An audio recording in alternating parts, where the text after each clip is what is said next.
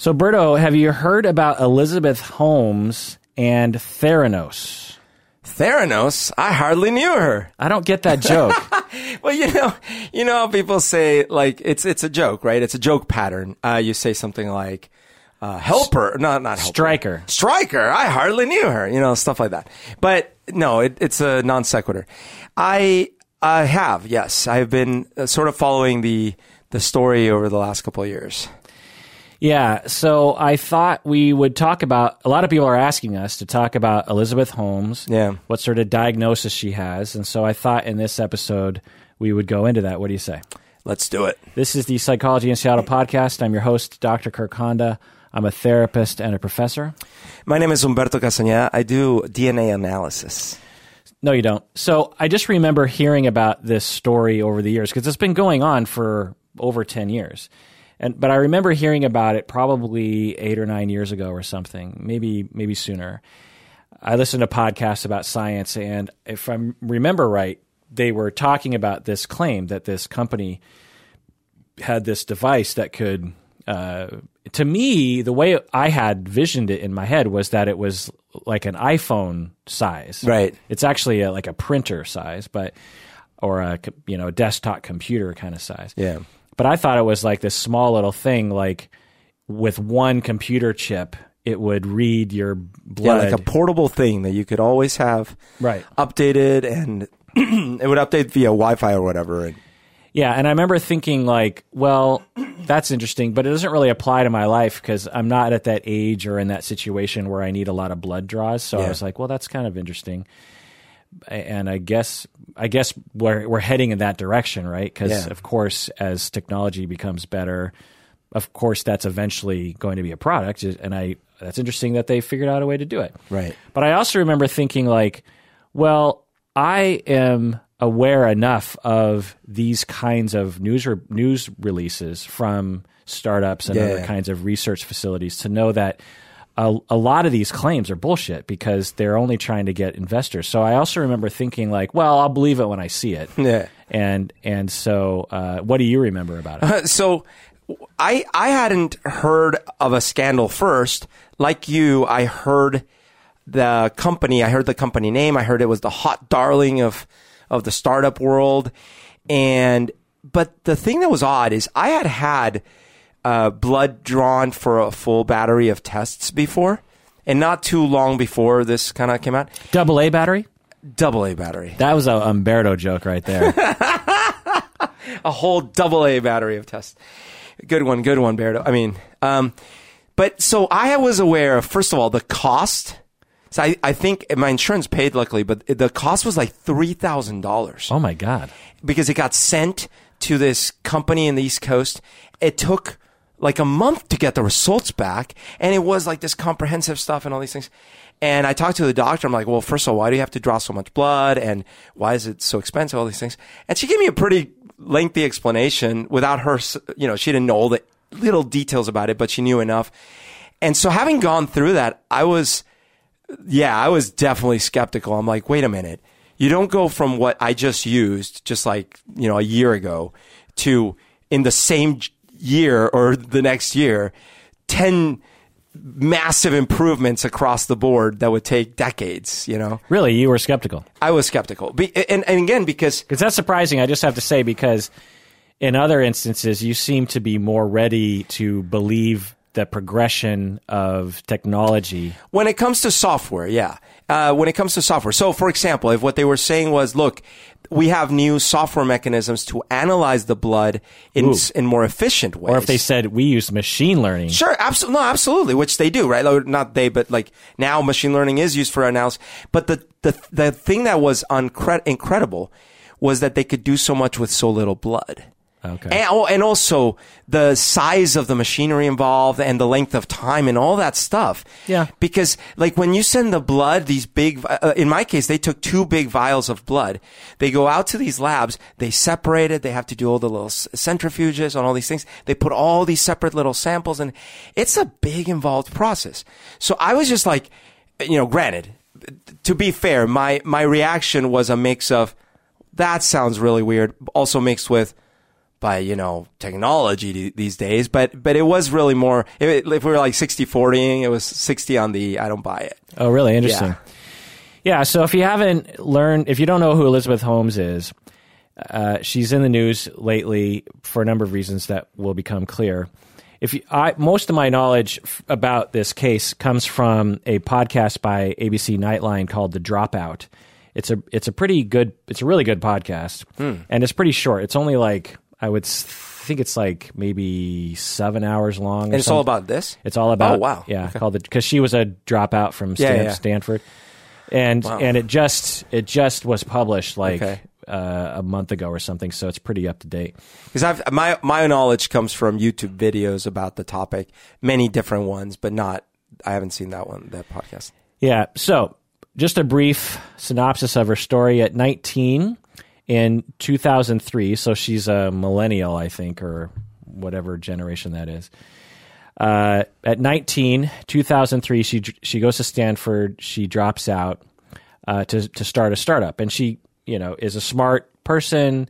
Uh, apparently, in high school, she stuck to herself a lot. She seemed very dedicated. She didn't have a lot of friends, and she starts this startup. And her whole thing is she wants to start an Apple like company, like Apple, Right. like built like uh, Steve. Steve Jobs, and she wants to make a device that tests blood. Yeah. She wants to make a a device that even looks like an Apple product. And She she was uh, on a trip where she saw all these problems that they have, uh, you know, getting accurate blood results and all these things. I forget what it was. It was an international trip, and she saw like all these problems. And on the, uh, I guess on the flight back or the day after she got back, she stayed up like two days in a row, diagramming a, a patent idea. Interesting. So this device is about the size of a printer, and you it just takes uh, a single drop of blood. You know, you put your thumb on it, and it Yeah. it draws. It just sticks you real quick and takes a little bit of blood. And it claimed that it would uh, perform like thirty different tests, or upwards into the hundreds of, of Yeah. tests.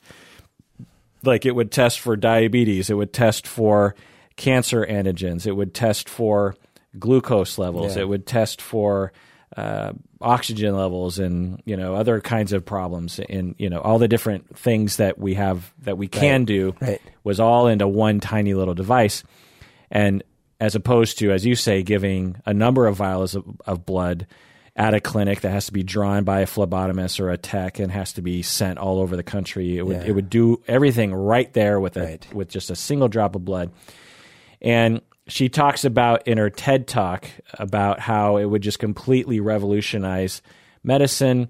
There would there wouldn't be a need to go to the hospital. You you could do it in ro- remote places like all over the world. Yeah. You could do it on the battlefield. You could do it at home just to kind of make sure. Her whole thing was she wanted people to know risks right away instead of having to wait for an appointment and all that stuff. And I, I liken it to. Oh, I I should clarify one thing.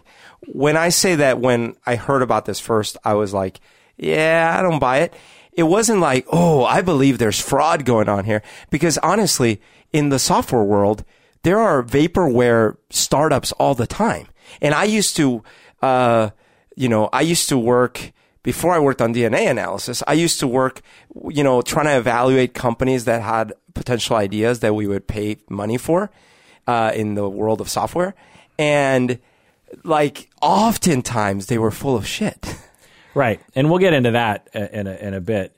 So, okay, so that's where your head was. Yeah, so my head was like, I, I guess I, I didn't realize that the scale of this and all that stuff. So in my head, it was like, yeah, that sounds unbelievable. But I wasn't like, oh my God, I bet you this is going to be the biggest scandal in, in Silicon Valley or something, you Right. know?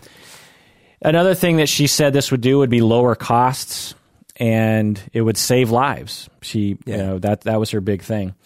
It was called a disruptive technology or disruptive, you know, thing, and which I, I know this is an old thing to say, but I hate that term. It's not fucking disruptive. It's a product that you're trying to sell because you want to make money. It's disrupting everything. It's not dis- and plus like isn't disruption a bad thing? Like you're being a dick. Like disruptive children are sent to the principal's office. Yeah, I think, you know, in, in a lot of cases, they mean like, the oh man, the pharmaceutical company is not going to be happy about this. right? Whatever. They're going to get disrupted. By the way, Like, can you think of a legitimate disruptive thing that's happened in the past five years? well, again, it's a very limited way. For example, when the iPhone came out, it disrupted the entire cell phone industry. Which I I wouldn't call it disrupt though. I would call revolutionize. Well, it, for, for you, absolutely. The people that were trying to make money selling cell phones, they were like, oh shit. right? So it- it- Revolutionize. it- yeah, but for them, it wasn't a good thing, right? Because they went out of business. Nokia, all these people, right? They were like, oh, this sucks. like Microsoft. Is that what that means? well, that usually Disruptive people. means e- eliminating the competition. what I'm saying is usually the people that use the word disruptive are the insiders or the people that stand to lose from the thing, not the people that stand to gain. All I know is like this business speak drives me nuts. Sure. It's like you don't have to invent another word to make something Well- seem special. For example, do you remember it, The movie, the Segway? the Segway. the little vehicle where you stand on it. It's got two wheels and you Yeah. move. Right, Uh, the the inventor, uh, what's his name? K- Kaner, K- K- something. Uh, when when it it was coming out, there was all these rumors because he had done this present secret presentation in Silicon Valley to all these investors, and the rumors coming out is like, this is going to change the way they design cities. Talk about disruption. This is going to disrupt cities. And it was all this hype, all this hype. And then when it was finally revealed, a lot of us common folk were like, oh, that's kind of neat. you know? Right. That's my point. Is like one, use a different word, and two, when you're using the word, you're usually completely bullshitting. You know what I mean? totally. It's it's like every, especially in tech, the tech world. Arguably, there are 500 new things that happen every year Totally. that are pretty, Disruptive. that are that are pretty new. Yeah. you know, it's it, a new way to encrypt video, Yeah. a new way to send uh, data packets in a more efficient way, a better way to configure your microchips. So, and and I guarantee you, the engineers are not framing it as disruptive. They're Sure. saying it's another way to do something. It's a better way to do a something. better way, yeah. that fucking marketers will say it's It's disruptive, disruptive. because it's a new thing to say. It's uh, Well, the other thing, that, by the way, that that smelled smelled a little funny is that when this guy that I was talking about was coming out with this Segways, uh, that wasn't out of the thin air. He he was an inventor already, had invented uh, many things, had many patents to his name, all these things.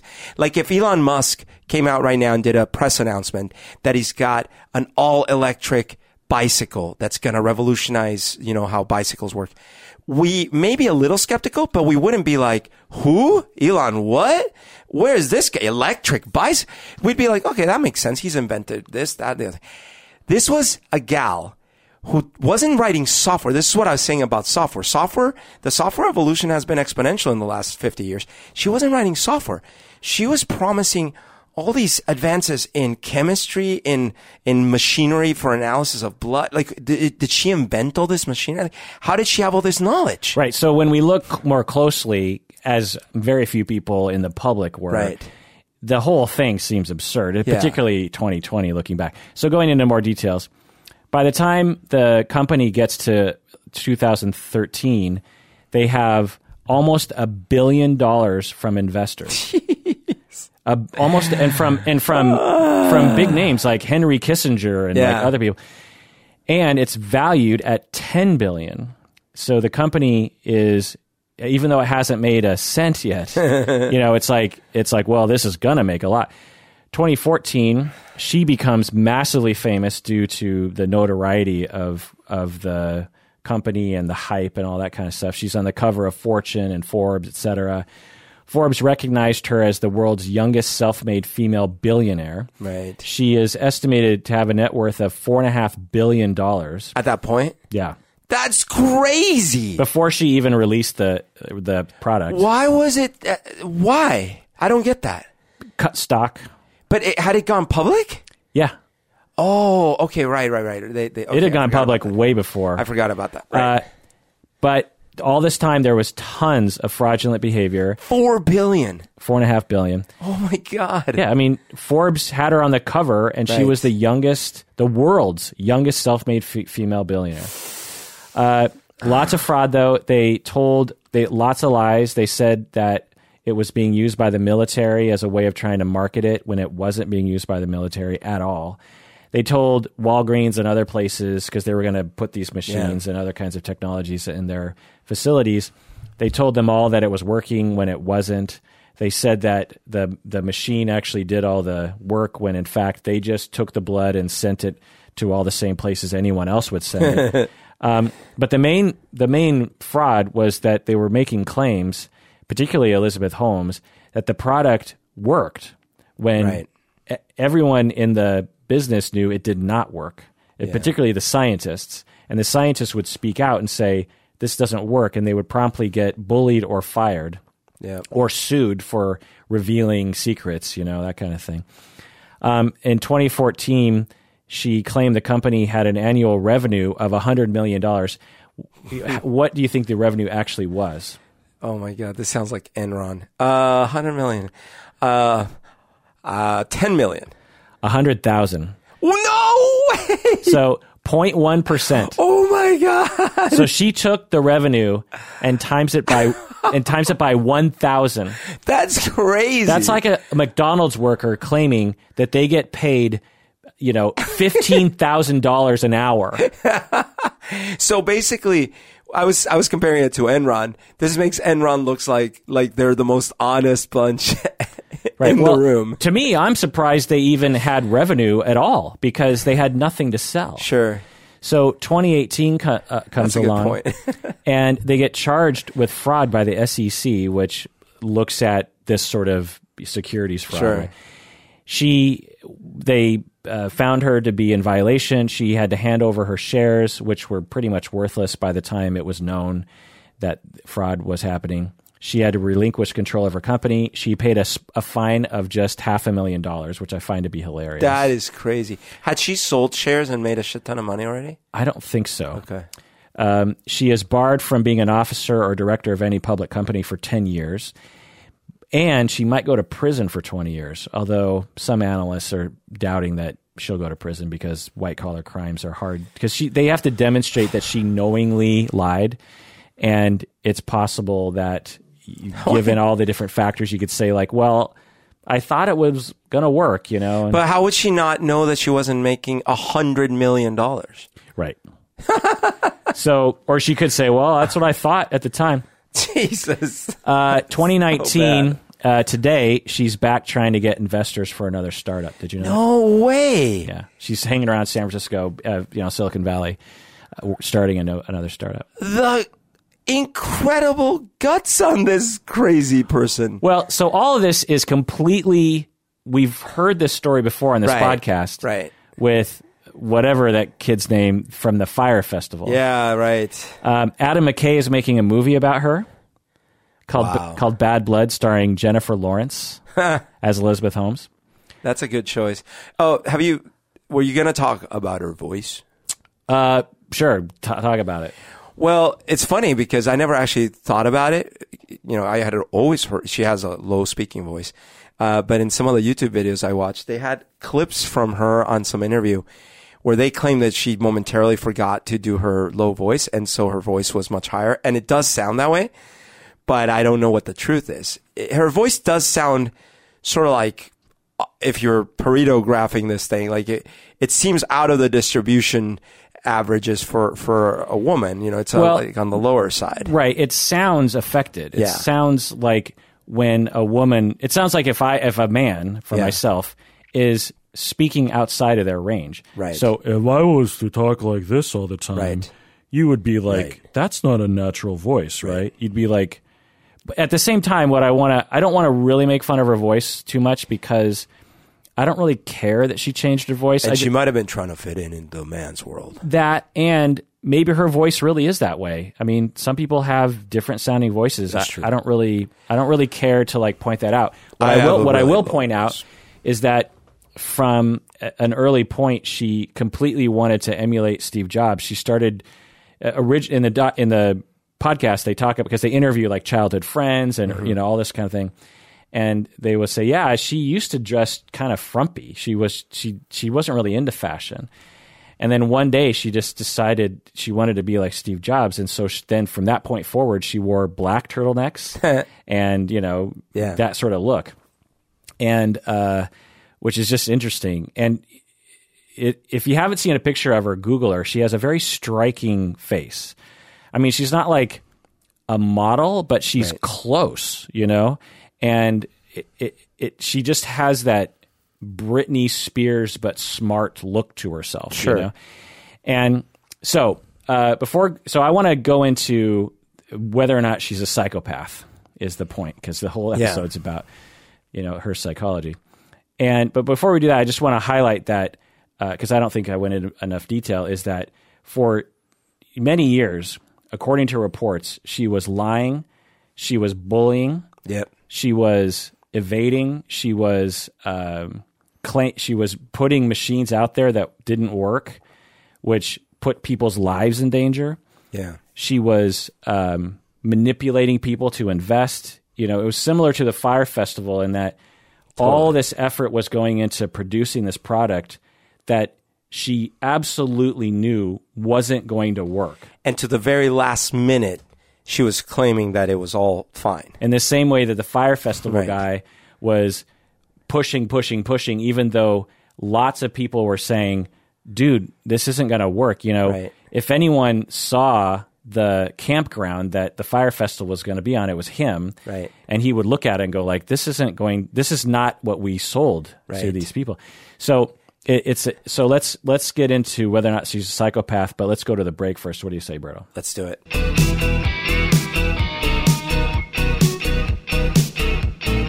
All right, we're back from the break. If Elizabeth Holmes, in her voice, were going to convince people to become a patron of their podcast, what would she say? I want to ask you all a favor. Um, we are doing this to change the world, one patron at a time.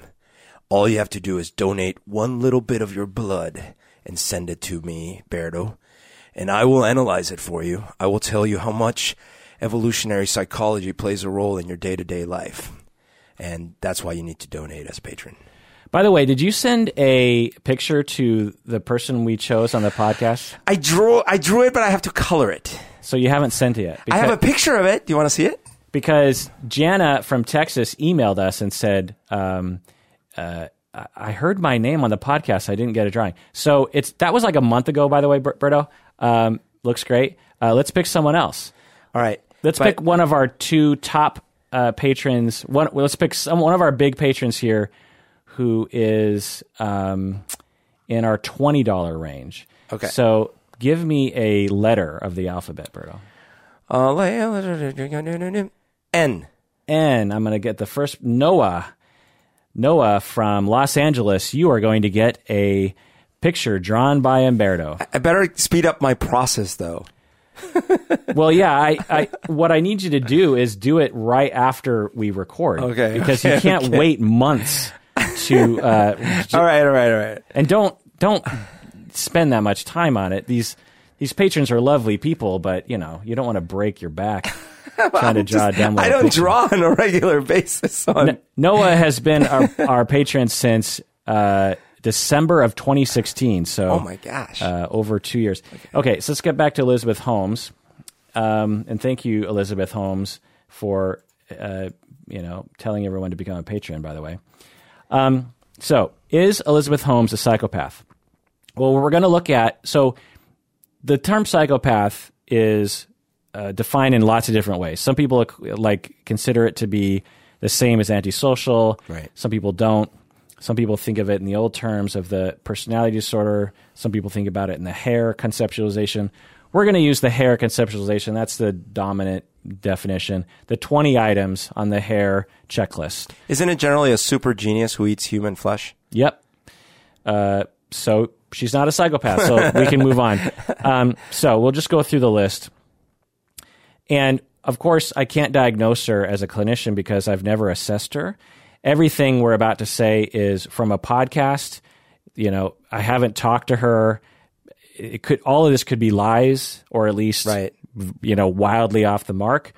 This is just for educational purposes of psychological concepts and, and how to learn about them. Oh, Um, uh, uh, sorry, sorry. I just realized she is potentially a super genius, and maybe she was using all the little pinpricks of blood as her way to be a cannibal without actually consuming flesh. Maybe that's why her voice is so low. That could be. Yeah. So, number one, pathological lying. Berto, what do you think? Yeah. I mean, yes, definitely. You're right. 10 out of 10. Well, so uh, the evidence is that I'm guessing you're pointing at is that she lied about her products over and over and over again. Yes. And how much money the business was Right. making and all that. Well, I, I guess one thing that I don't know if there's evidence for is whether she also did the kind of like unnecessary lying. Right. And there is. okay. So when you listen to the podcast, they talk about incidents Okay. where she would do that. Like one time, her employee was emailing her, a higher up employee, Okay. and she emailed back and she's and she's like, "Oh, I'm not in the office today. I'll you know I'll talk to you tomorrow." And through a window, he can see her In the office. in the office, and he goes to her and he's like, um, "You just lied to me. Like you can't." And this was not the first lie. Right. This was just maybe the first really obvious lie that he could just walk down the hall and confront her on. And he's like, "Why are you lying all the time? Like you can't run a business."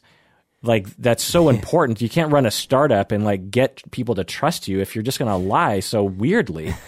and she like really did not like that and you know followed him back to his office and like was very intimidating and trying to put him in, wow. put him in his place.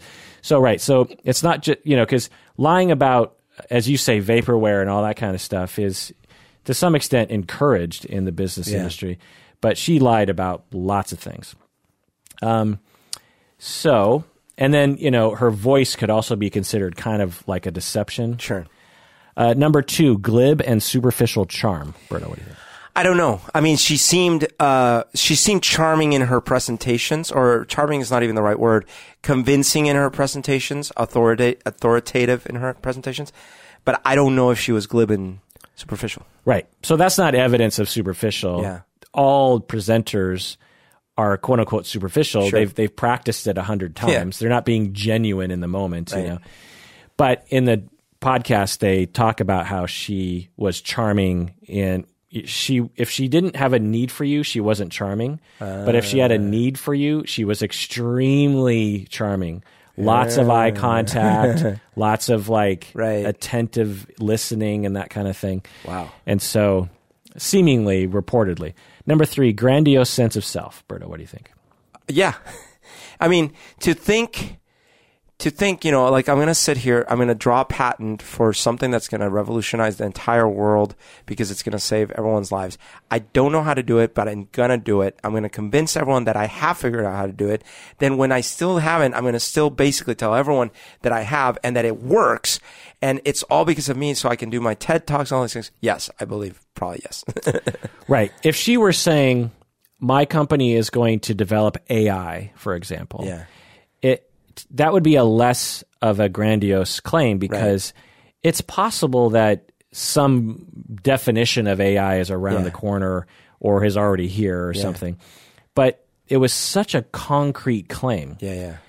even at the low end, they were saying 30 different tests that a standalone device without any connection to the internet or any need from outside help, this tiny little box could give 30 different accurate blood tests from a drop of blood and is just a, and is and is and is present now is like ready to go now Uh, But by the way, is yeah. grand, and, and- or even just as she was thinking she would before she even had the product. Right. The idea that she's going to, just because of her own willpower, is a grandiose claim. Right.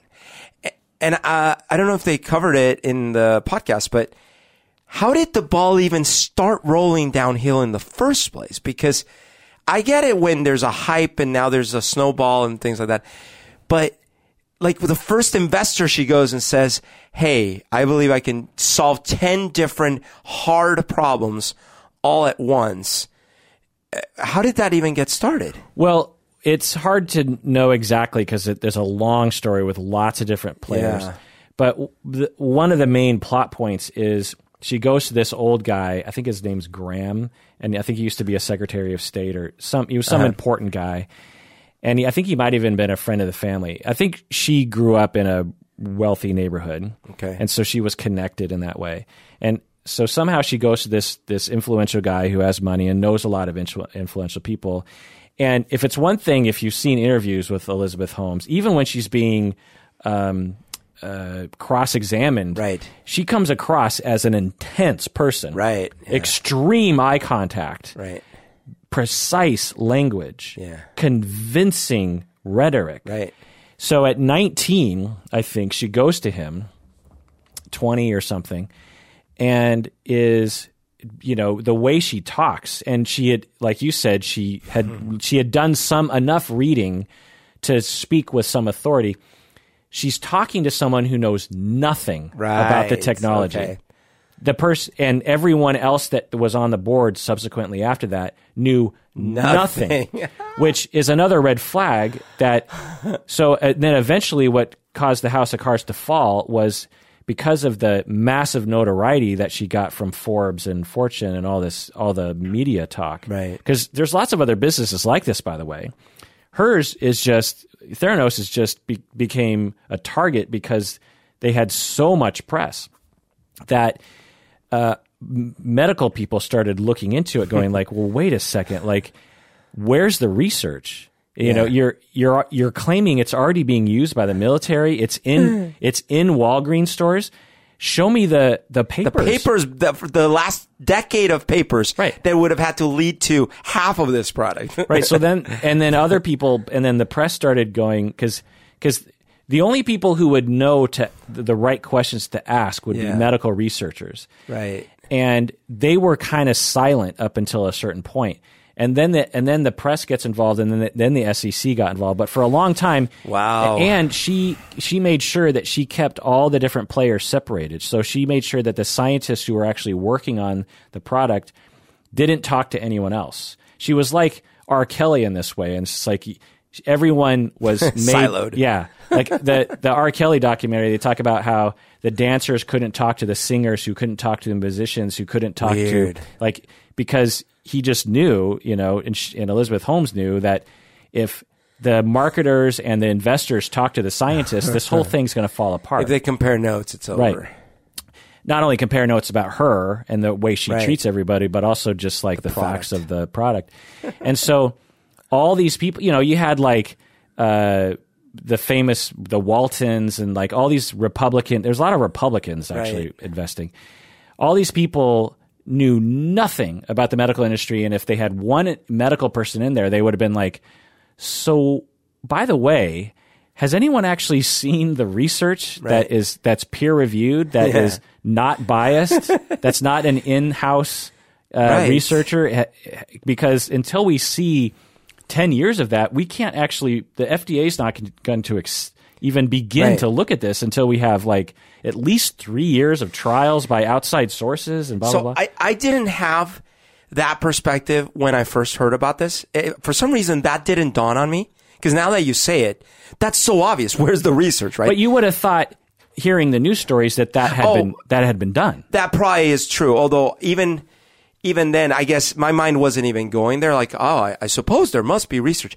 You know what? What did occur to me though, and this is, I think, why I just was like, oh, this sounds weird, is that uh, when I watch a sci-fi movie, especially in the last decade, the thing that always bugs me lately is that the cities are so advanced, and I look around and I'm like, damn, this city is like designed a hundred years ago and mostly it's going to stay that way. Right. If you if you took a picture of Seattle and sent it back in time to 1963 and said, "What year do you think this is?" Right. They'd be like 1965. Right. Surely not 1970 because by the time 1970 we're we're going to be like in flying cars, you know, we're we're we're almost on the moon like if, you know, surely like not 2019. Like 2019 we're going to be like energy beings and- Yeah.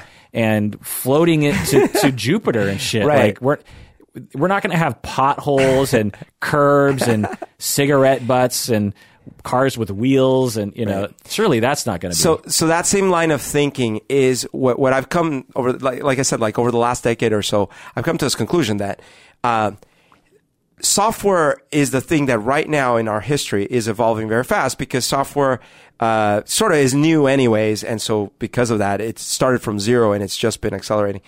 Uh, but you don't have to agree worldwide on everything at once. Certainly, the internet there had to be a lot of agreement by the the right parties and things like that. But with something like cities, there's so many people involved, so many regulations, so many pre-existing houses, so many things, right? And then the health industry is not quite as complex, but it's similar. There's tons of players, tons of people involved, tons of regulations, tons of government stuff, and all these things, right?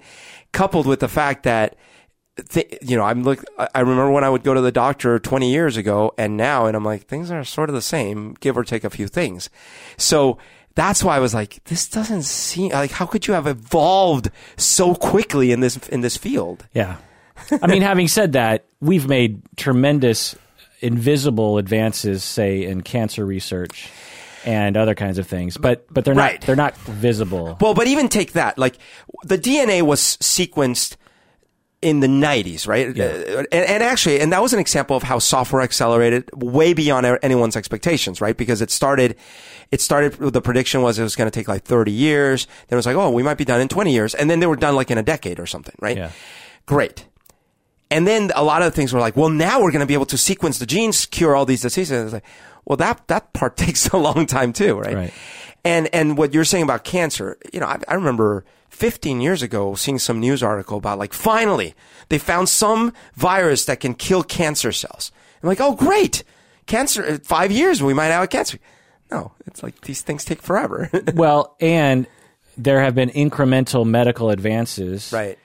by very hardworking people with a lot of outside, you know, replication and research uh before they actually un- use it on humans and trial try it on humans.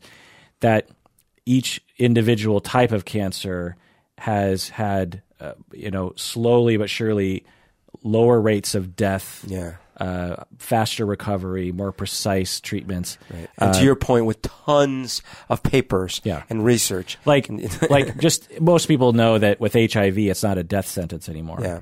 But it absolutely was until like I don't know the year 2000 ish Mm. that around that time, and that's because and there was no there was no inventor like like Elizabeth Holmes Yeah. who came out and like cured HIV. It's been thousands upon thousands of researchers all over the world making tiny little advances and tweaks to the medications and the you Yeah. know blah blah blah that eventually now for the vast majority of people with HIV they can live you know they don't they don't die anyway so getting back to the the Hare psychopath uh, uh, measure grandiose sense of self so we can look at the things on the surface but again in the podcast they talk about how at an early age when she was just a priest or like a seven year old kid she talked about how she was going to invent something great. Like that's Okay. all she talked about. So for so something about her family made it so that she felt that she needed to have a grandiose self in order to have some self-esteem. Right.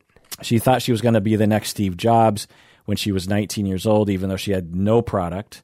You know, Steve Jobs had a product. Yeah. Bef- before Steve Jobs was Steve Jobs, he was just a loser in a in a garage, but he actually like was doing some interesting things, you Yeah. know, with like breaking into a get free long distance and Yeah.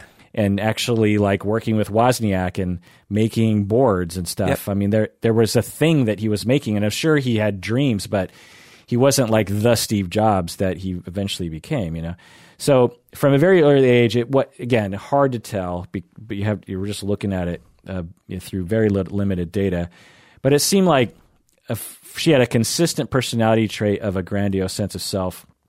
She didn't have friends, which is another kind of indicator of narcissism and, and psychopathy in that uh, in high school she couldn't really relate to other people. She might not have actually wanted to have friendships. Narcissistic people tend to be very independent. They they feel superior, but they also really are afraid of relationships because relationships have hurt them in the past.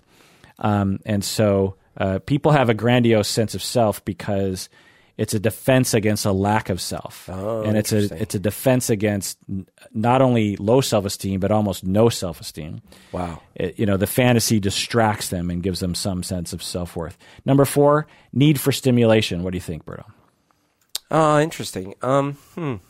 Maybe in the sense that, man, any normal, quote unquote, normal person under that amount of stress where you, you know, billions of dollars are riding on this vapor machine with people asking you on a daily basis, it's late. The Walgreens thing is late. When are you going to, is this really working? And all these things that, that is that same kind of adrenaline fueled craziness that we talked about in the firefight. It's like normal people couldn't keep calm under those circumstances. Was she getting an enjoyment from that rush? I don't know. Yeah, that's a good hypothesis. I, I, I don't. I'm not convinced. Yeah. I just don't think we have any evidence. It actually it seems like we would have seen a signal there. Typical need for stimulation is like skydiving and drinking and drugging and um, you know driving fast and this kind of thing. There, no reports of that. Number five, cunning and manip- manipulative. What do you think, Berto?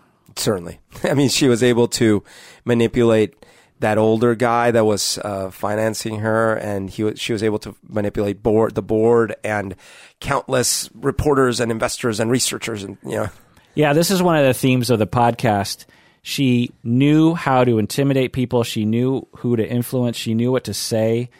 And I mean, this wasn't just a couple years. This was like 15, 16, 17 years. Oh, wow. It was 16 years. I mean, founded in 2003. Wow. Uh, and got taken down in 2019. Wow. End of 2018. So all that time, and with scientists that knew something was wrong. Yeah. So, and no product to actually show anyone. She had people saying in public, I've used the, the machine, even though they hadn't, because because she had convinced them either through trickery or with enough smoke and mirrors that they could safely say they've used the machine because they know that the machine is working. Right. And uh, it's just uh, extremely. That's one of the themes of the podcast is learning about how someone does the long con with so many people. I mean, hundreds of people worked for her, you know, um, and it ended up being thousands because she fired people so quick. You know, which Wow. is another method of her manipulation. She used lawyers to manipulate people, um, and she was, you know, pretty charming, obviously, because people really liked her. Six, callous and lack of empathy. What do you think? Yeah. Uh, not thinking about, I mean, you just mentioned she fired hundreds of people just to keep the, the thing going. She obviously, if her intentions were noble to begin with, which reportedly they were because she saw how, how horrible it was in this, I forget where it was that she had traveled to, but she was like, wow, the conditions are so terrible and these people could really use help and they don't know. Well, who So- knows? That's her narrative. it could be, right? But that that's a fair point.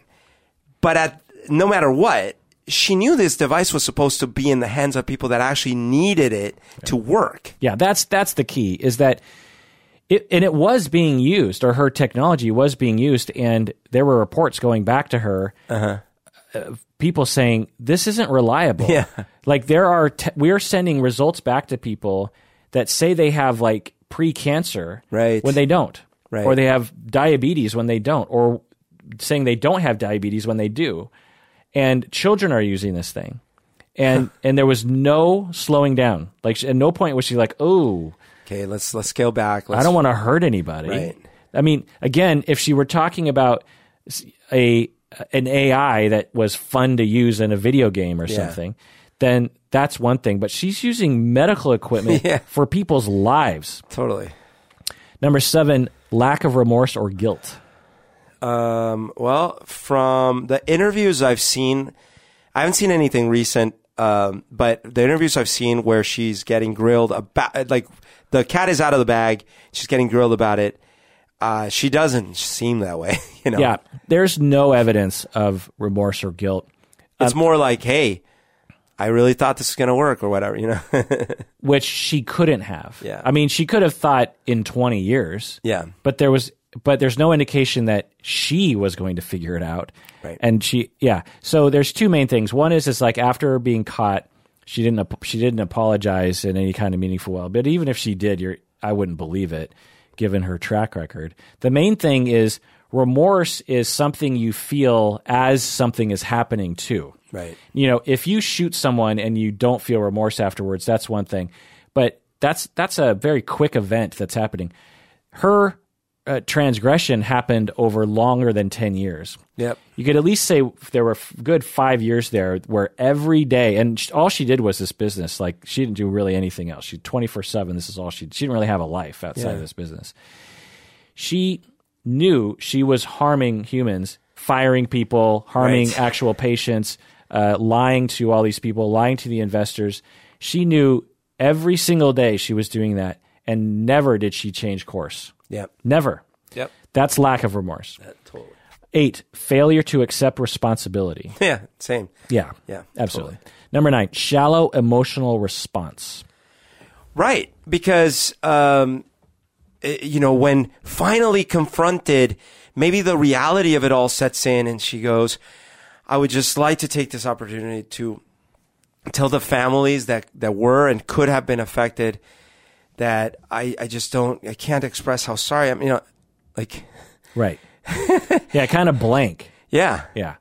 Hard to know. That one's more subtle, and you really have to interact with someone and get like Sure. more reports from people close to her.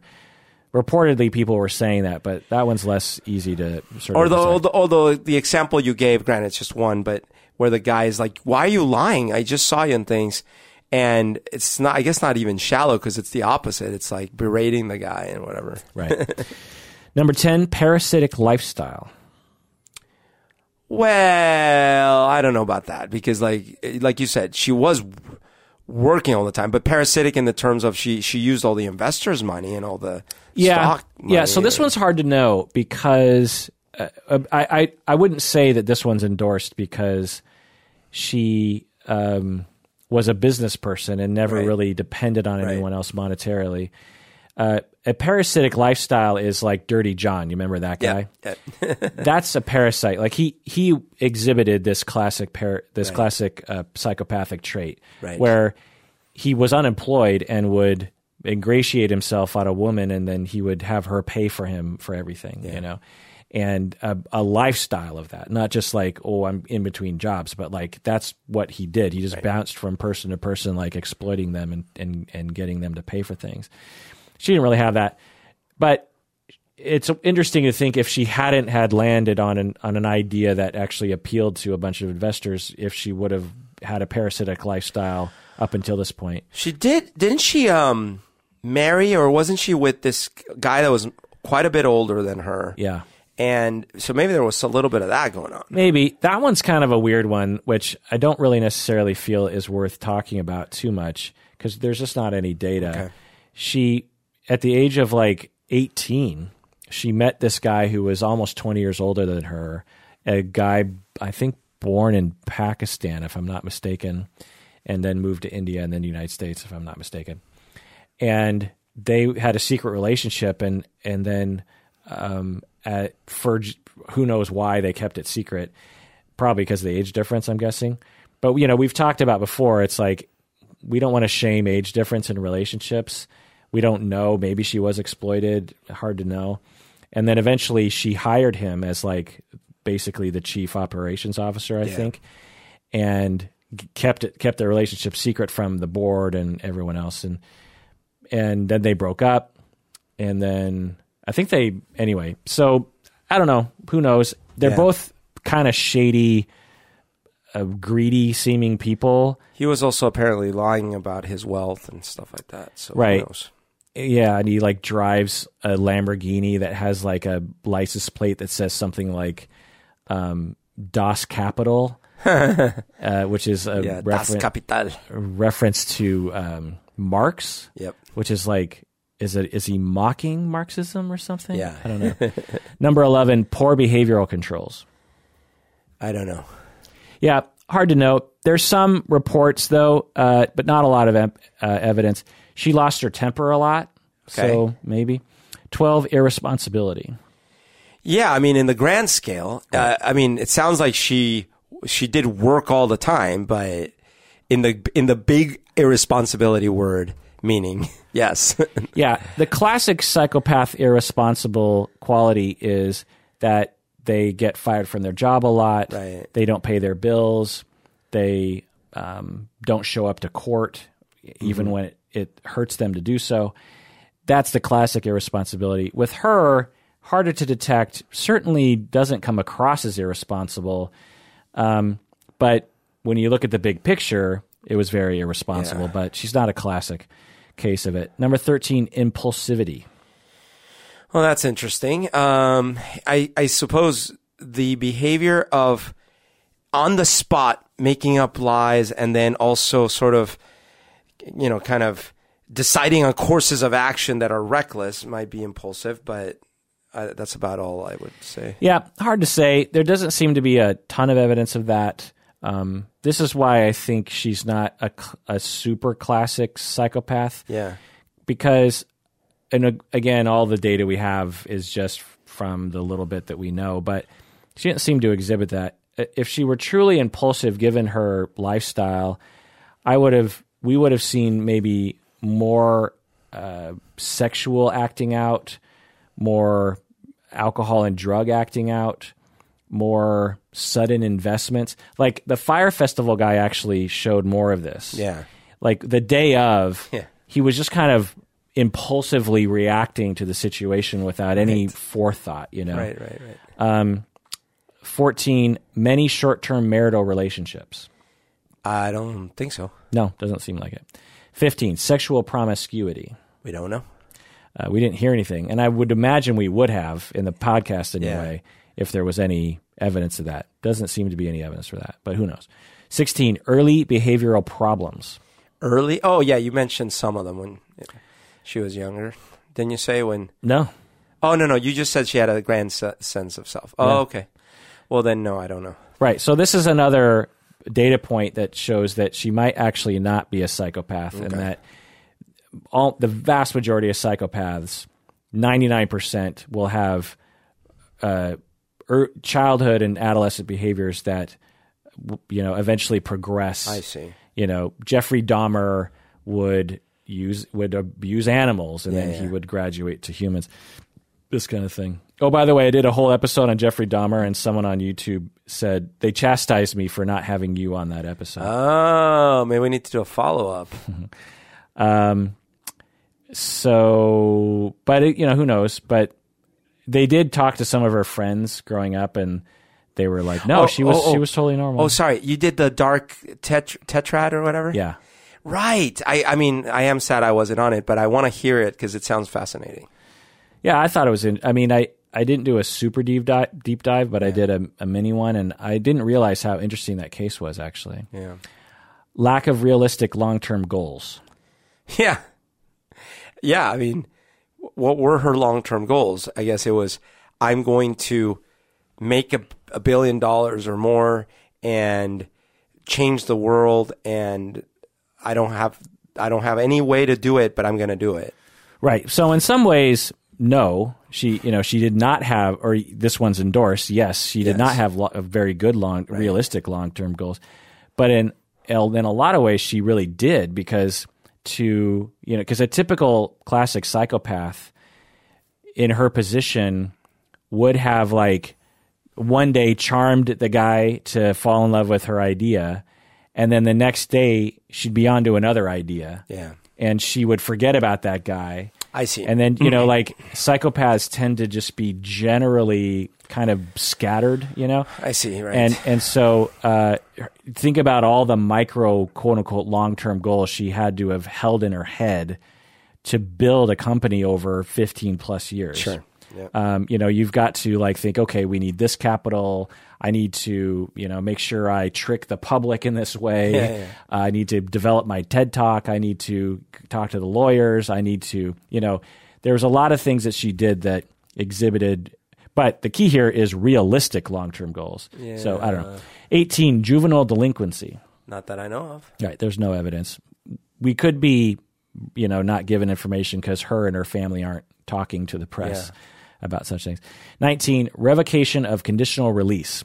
This is not applicable because the Hare measure is for prisoners for the most part. And 20, criminal versatility. I guess so because I mean she she was able to break a ton of laws, seemingly without without batting an eyelid. I guess so, but again, the typical criminal versatility is they assault people, they rob people, they sell drugs, they break into cars, Oh, I see. they vandalize, they uh, use bad checks, they you know steal people's wallets and use you know criminal versatility meaning they're just generally collar they're, they're just they're just generally criminal. You know what I mean? But it is interesting that we are so geared towards thinking of true crime is the the poor people crime, right? Like someone who orchestrates a fake energy crisis in California and causes massive grid disruptions, including putting people's lives at risk and some deaths. That's not true criminal behavior. Well, it is. I my no, no, I know, I, and I know you're not saying. I'm just saying, as a society, Yeah. we default to thinking of, you know, Paul Manafort led a mostly blameless life until he did all these defrauding and all these things.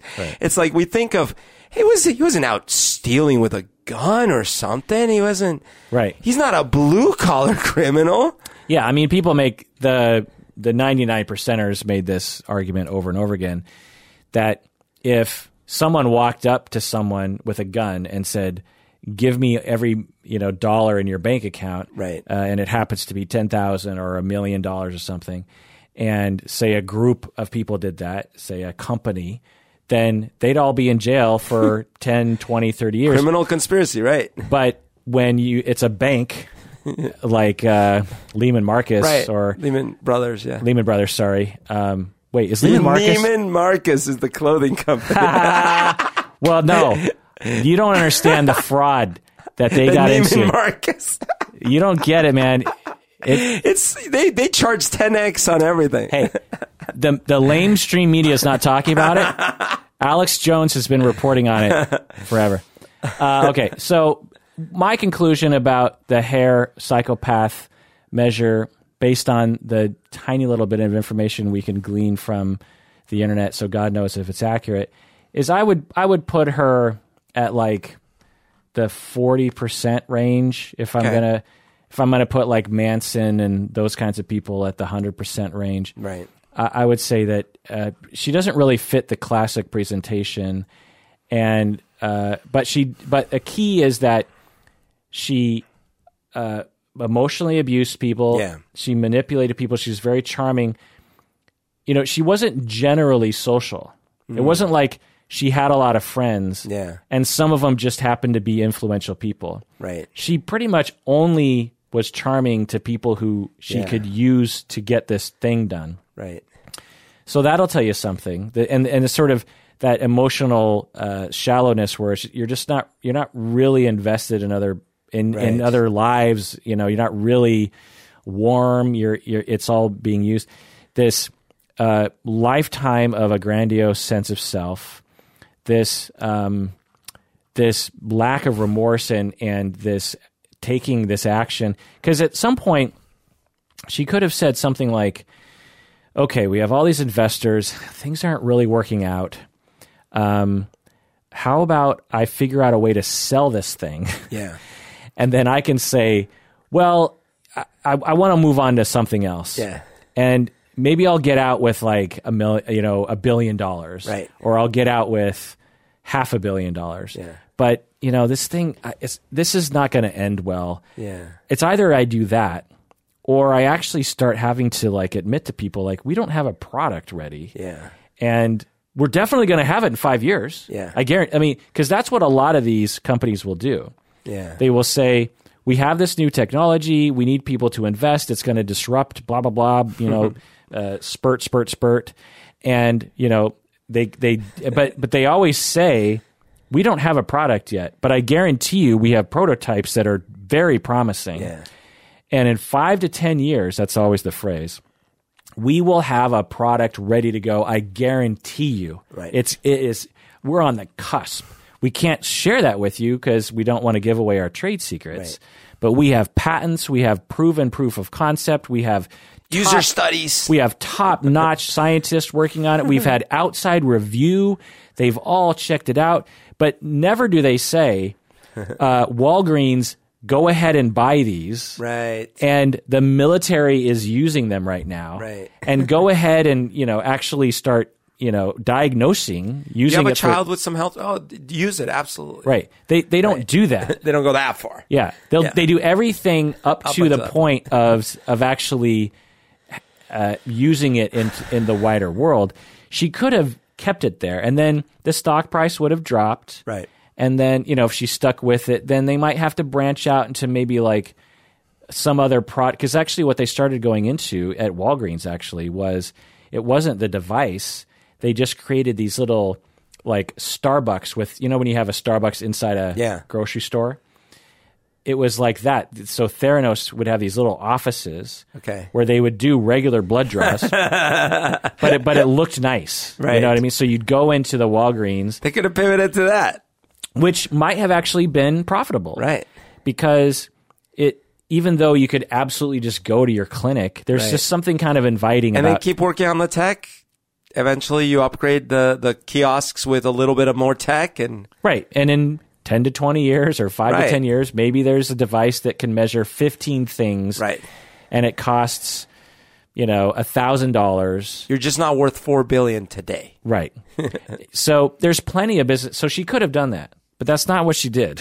Yeah. She like stuck with the lie. tripled down. She fired scientists. She bullied people. She got rid of evidence. So she, she, you know, because the scientists were like, this machine has worked this many times accurately and this many times inaccurately. And she would tell the managers to get rid of the bad data and only report on the good data. Wow. So that systematic thing can only be done by someone who has a characterological problem. Yeah. I just don't think it's at the level of, say, a, a Charlie Manson. Do you think it's uh is she higher or lower than the Fyre dude?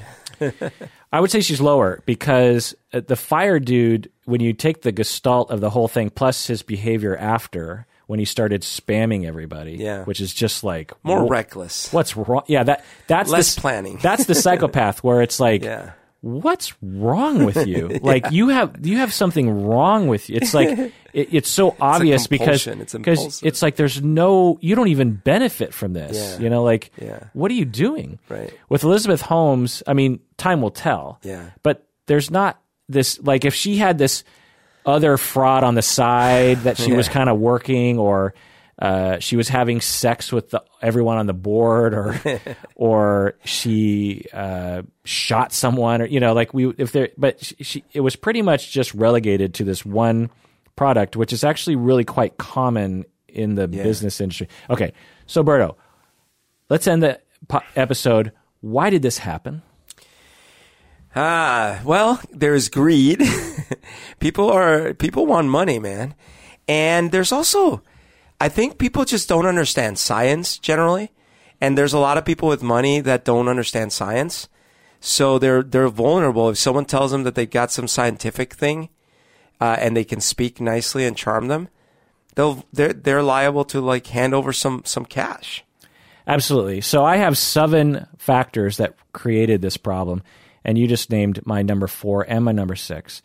Number four, well, you said greed, but I would say a society of greed. Yeah. I mean, you can say that certain people are greedy, but we live in a society. no, I, I didn't mean just those people. I just mean everyone's greedy. yeah, we. But our society is particularly fucking greedy, Yeah.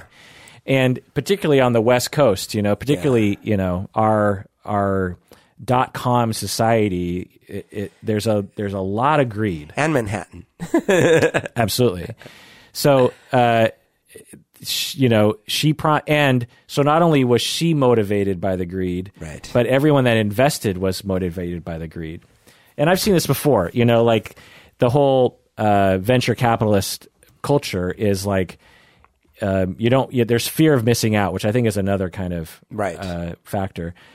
But also, there's this idea of like if you invest in the next best thing, then you're going to be you're going to you know times your money times a thousand. Yep. And there are examples of this happening, like early Microsoft people or early Amazon people or whatever. Uh, but that doesn't uh, account for the. That's only like 0.0001 percent of the investments that people will make. Like there's all these other businesses like Real Networks and Yeah. uh, Netscape and you know other kinds of things. And those are just the ones I can think of off the top of my head. You know, Yeah. Countless like little game companies and other and other medical Totally. uh, things. And so uh, but there's a society of like, okay, I have I have a I have an extra five million dollars burning a hole in my bank account. Instead of actually doing something for good for it, I want to make this into fifty bi- or or five hundred million. Yeah. Like because then I'll be really worth it. You know, then I'll be in that next level of richness. Right. You know, I'm at I'm just at a regular level of richness. In fact, in a lot of ways, I'm with just five million dollars in the bank. I'm really no different than just some Yahoo that like Yeah. has some stock options in, in Microsoft. Who's, Yeah. who's like 35 years old. Like, there's no. I, I want to be that next level, Right. Because then I'll really be worth it. Yeah. Then I'll really be liked by Right. society. You're, I'm buying this. Yeah. and it's like, uh, no, you won't. You'll still be miserable. In fact, you probably be more miserable. uh, you you boob, you know. Uh, and this, you also brought up that uh, this lack of scientific knowledge. Right, the public and the investors and the media and people reading the media, like you know, vast majority of people couldn't detect that there was something fishy about the story to begin with, you know? Whereas the experts were just like, um, that doesn't make any sense, you know. Particularly, so on the podcast they interviewed people hearing like this one guy actually is this Greek doctor who knew about this sort of thing, knew about lab tests of, of blood, who was like, well, the thing that tipped me off was that Theranos kind of sounds like a Greek word, and it kind of sounds like a combination of Thanos, which is death, and um, some other word which means like some other negative thing. He's like, it looked like two Greek words that, and the, and the, Someone who doesn't really know what they mean. and it's a medical company. Like, why would you call it like bad death or, or black death? It's just anyway. And so he's like, well, that that's the first thing. And so I started looking into it, and I was like, what are these people claiming? Anyway, so the other. Um, the other factors that I can think of is we have a problem of a so not only with a culture of greed but also a culture of capitalism. Uh, within there's a problem in the culture of capitalism. So capitalism is fine, but we have to be reflective on the culture, and we also have to, as a society, uh, account for the cons to capitalism. There's a lot of pros to a capitalistic structure, but there's a lot of cons as well. One of the cons is that people in a capitalistic mechanism are absolutely incentivized to lie. You, if your lies trick people to invest, you're you can go from having zero dollars in your net worth to having four and a half billion Billion dollars through she did that by lying Yeah. and she is not the only case of that Right. she is not the only person who right now has millions upon millions of dollars in their worth and and and in actual because you know because you can sell like one if she sold like five percent of her stock that that's like half a million half a billion dollars right there so it, it's it's real money I will say one thing though, not to get too nitpicky here, but uh, the system we have of general Wall Street system of investment isn't the traditional idea of capitalism. Because the traditional idea of capitalism is that if you have a, mar- a free market of supply and demand, the things that have more demand, uh, if you supply them, you will make hefty amounts of money, right? But because we have a stock market of speculation, what ends up happening is that the, the supply and demand is for lies and, and hearsay and, and theories, not for actual products that get, that get sold. it would be the same if there wasn't a stock market if they went directly to the public themselves you know investors blah blah blah and said please invest money in this You couldn't sell that many units for real. you could if you were very good at selling something I mean, it's happened, It'd but, be th- but then you're talking about like an Amway or, or something like that, you know? I'm just saying, like, I get your point, but I don't know if it applies to this one Well- as much because uh, a lot, you know, like almost a billion dollars was invested by people writing a check. Yeah, no. directly to you know, like, Yeah. and I guess they would have bought shares, but if they didn't have that, they would have just written a check to her, which is essentially what they knew they were doing. Right, but th- this is what I'm saying because a lot of critics of the stock market, they're not anti-capitalists. They they say in fact the stock market hurts the free market system oh. because what happens is you get into these hyped up companies that don't have products. Right. And I, there are probably more egregious examples Yeah. than this one because this one actually uh, was trying because some of these hyped up companies actually it's just a press release or Yeah. something, and Right, they, right, right. they don't even have an office, you know. Anyway, so I've observed this culture. You know, being in Seattle, uh, we have a lot of quote unquote VCs. And I've actually worked with people who are VCs. I've worked with people who are brokers for v- VCs.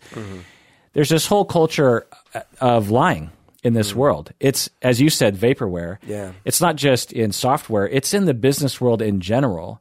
It's like there's just this expectation like, well, in order to get ahead, you have to lie. Like Yeah. you say, business is great when it's not. You say, you know, research shows that our product is effective Right. when it's not. You say, we have several prominent investors who are interested in our business model Right. when you haven't had a single person interested. And what is interest anyway? You know, like someone can be Yeah. interested without investing. People do that all the time. You say there's no evidence that these two air airline crashes are related or that we should ground planes. Yeah.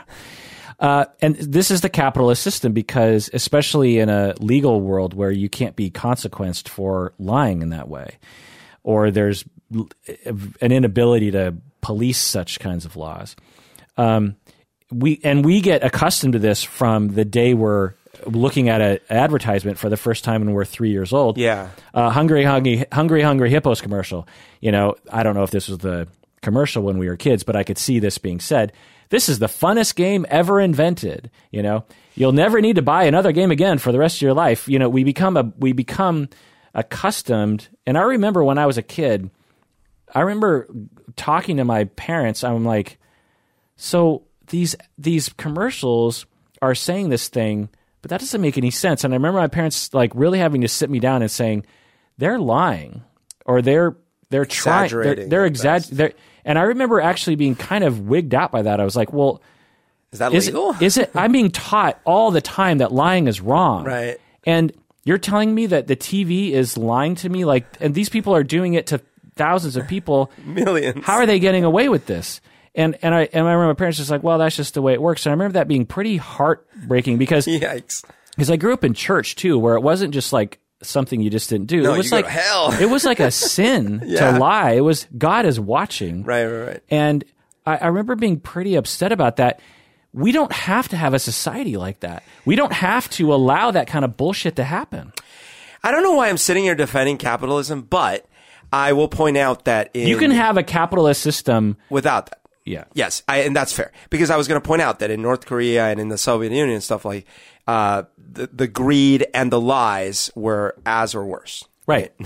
right. You, you, you, you don't have, like, this is a capitalist venture, this podcast. Yeah. We are trying to get money. We are, pro- we are providing a product, which Right. is this podcast, um, for a lot of different, I mean, for f- the first seven years, we did it at a loss. So obviously, we're willing to do it regardless. Yeah. But But we don't make up stories of like where I work or things like that. Like it's it's all on the level, people. So, like for example, I could lie all the time if I wanted to, Right. like, I, it, and probably make more money, Right. It- like, and get more hype. Like, I could claim certain things, like for example, with um, the scholarship that we just gave out. Yeah. I could have, I could have not given out that scholarship. Maybe there was no scholarship, right? right? There's, you know, no one's audited me as far as I know. Right. I just awarded another scholarship. Uh, this one was for a hundred thousand. Right. So I I wrote a check personally on my personal checking account for two thousand dollars for a scholarship, and I sent it in the mail to the recipient of the award. And I could have not done that, Right. and I could have made up a name and said we gave. I didn't have to show a picture. You know, Right. no one's checking, but I. That's not good business because if you lie about that, you lie about other things. Eventually, now you're running from lies. Yeah. Um, what if you get caught? Right. Plus, like, my purpose in life is not to acquire as much money as possible. Right. It's to have a meaningful, helpful experience, one in which I'm trying to make a difference in the world. Right. And and and lying you would only do to manipulate people, right? Yeah. Like, would you have done? Would you have lied for seven years for no money? Right. Like, why are we sitting here lying to people? Like, Right. what are we getting out of this? like it, it's it's a it's when you live in a capitalist culture that and a greed culture and a materialistic culture, then all your goals are to make as much money. Yeah. It's not to have a meaningful life. It's not Right. to have a fulfilling life. It is only to make money. And when you have that imbalance of values, then that leads to lying, Yeah. which leads to us getting accustomed to lying, which leads to Elizabeth fucking Holmes. Yeah.